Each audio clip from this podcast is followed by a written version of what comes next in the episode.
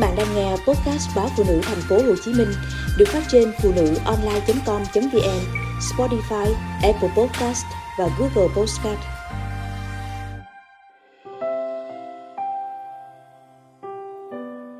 Sau đổ vỡ, tìm một bờ vai đâu dễ. Lâu lắm tôi mới gặp lại chị khi cùng dự một sự kiện của ngành. Kéo tôi vào một góc hội trường. Chị bảo ngồi tâm sự tí lát chị lại chuồn đi. Có việc. Chị lúc nào cũng thế, luôn tỏ ra bận biệu ý tứ thái quá. Kỹ lưỡng trong lời ăn tiếng nói, chẳng có gì sai. Nhưng chị thuộc kiểu, kỹ quá. Nhiều khi khiến người đối diện luôn phải dè chừng.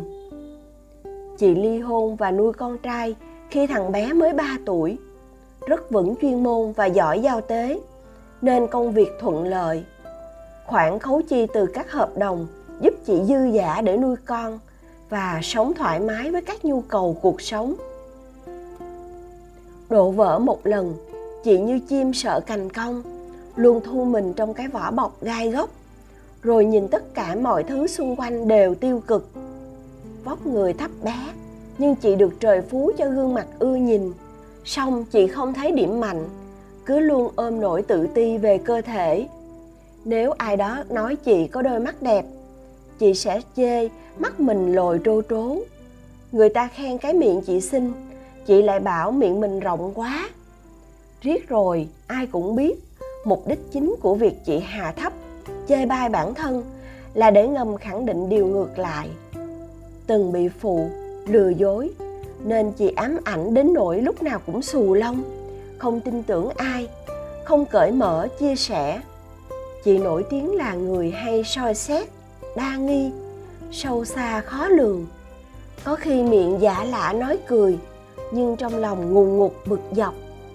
Tưởng vui vẻ, nhưng câu nào thốt ra, sát thương câu ấy. Có những phút thật lòng hiếm hoi, chị thổ lộ, chồng có thể không lấy, nhưng không thể không yêu. Chị nói mình có một người tri kỷ, nhưng chỉ ở trong bóng tối mà thôi ai cũng biết như thế đâu có ổn. Nhưng với cá tính của chị, chẳng biết nên nói với chị thế nào để không rước về phiền phức. Là giảng viên một trường nghệ thuật, xuất thân là diễn viên, huệ có tiếng xinh đẹp. Cô và chồng lệch gu nhiều thứ. Chồng huệ là quân nhân chuyên nghiệp, gắn mãi mới học xong được cái bằng đại học tài chức. Đơn vị của anh xa nhà, gần trăm cây số có khi cả tháng trời mới về được vài ngày. Khiến nhiều khi huệ thấy có chồng cũng như không. Bộ đội, quân lệnh như sơn, nên nói năng làm gì cũng nguyên tắc, cẩn thận. Môi trường của anh ít có điều kiện giao lưu xã hội, nhưng công việc của huệ thì khác. Được tham gia nhiều sự kiện lớn, gặp gỡ nhiều người. Miệng tươi, lại hay nói cười. Nên dù có chồng con rồi huệ vẫn không thiếu người theo đuổi. Vì thế, huệ đã có những phút sao lòng. Chuyện tình ngoài luồng của cô bị phát giác. Chồng huệ, sau thời gian buồn bã, vẫn muốn giữ lại mái ấm cho con gái nhỏ. Nhưng huệ chủ động ly hôn. Vì khi ấy, tình cảm với chồng thực sự đã vơi cạn. Cô không muốn làm khó mình. Có chồng phụ cấp nuôi con nên huệ cũng đỡ vất vả. Cô chăm chỉ sắm sửa, chăm sóc bản thân, có nhiều chuyến rong chơi tự tại để chứng minh mình đang sống tốt. Nhưng ly hôn rồi, huệ mới biết mình không mạnh mẽ như từng nghĩ. Những lúc ốm đau, vẫn thèm được nâng niu, yêu chiều. Cô có lúc chạnh lòng hối tiếc, bởi nếu có thể kiên nhẫn hơn chút nữa, trân trọng hơn chút nữa thì cô đã đợi được đến ngày chồng chuyển công tác về gần nhà. Vợ chồng sẽ làm lại từ đầu trong yêu thương. Rõ ràng, có chút tuổi hờn đâu đó. Nhưng khi nghĩ đến cô con gái cá tính đang ngày một phỏng phao lớn, huệ thấy lòng già rối bời. Bờ vai nào muốn tựa cũng trong trên. Chẳng cố để tạo cho mình lớp bảo vệ nào gai góc. Rồi nhìn đời tiêu cực như chị hay tỏ ra bản lĩnh như huệ. Nhân là một bà mẹ đơn thân đúng bản chất. Vội vã, tất bật, mệt mỏi, nhưng không than vãn bất cứ điều gì về ngày cũ. Nhân chẳng cần chứng minh mình ổn. Đi làm, nuôi con, người chồng vô trách nhiệm, không gửi một đồng trợ cấp nào. Nhân chỉ vui vẻ bảo, con mình thì mình lo, có gì đâu mà phải hờn trách nhân lớn lên trong nghèo khó, là mẫu phụ nữ chu toàn, đảm đang.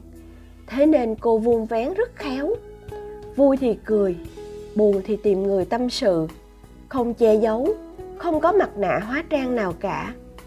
Cô không tạo ra vẻ bóng bẩy với đàn ông, mà luôn thẳng thắn. Chuyện gì qua cũng qua rồi, đâu phải vì quá khứ không vui vẻ, mà dè chừng những điều tốt đẹp đang hiện hữu nếu gặp người đàn ông yêu thương cô và cả hai con, cô sẵn sàng mở lòng. Phụ nữ phải mạnh mẽ vì họ không có sự lựa chọn, chứ có một bờ vai an toàn để tựa vào, thì điều đó vẫn rất tuyệt vời.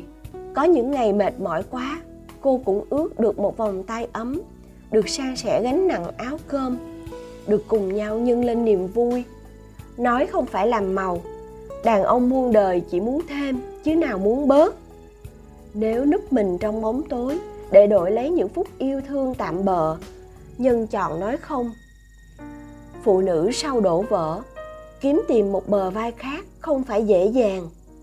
Họ luôn trong tâm thế phòng bị, nhưng nếu cứ soi vào quá khứ, vì sợ tổn thương mà khiến mình trở nên ích kỷ, biến mình thành nỗi sợ hãi với người khác liệu có đáng không? Chấp nhận thực tế và vững vàng bước đi, thì sợ gì dông bão?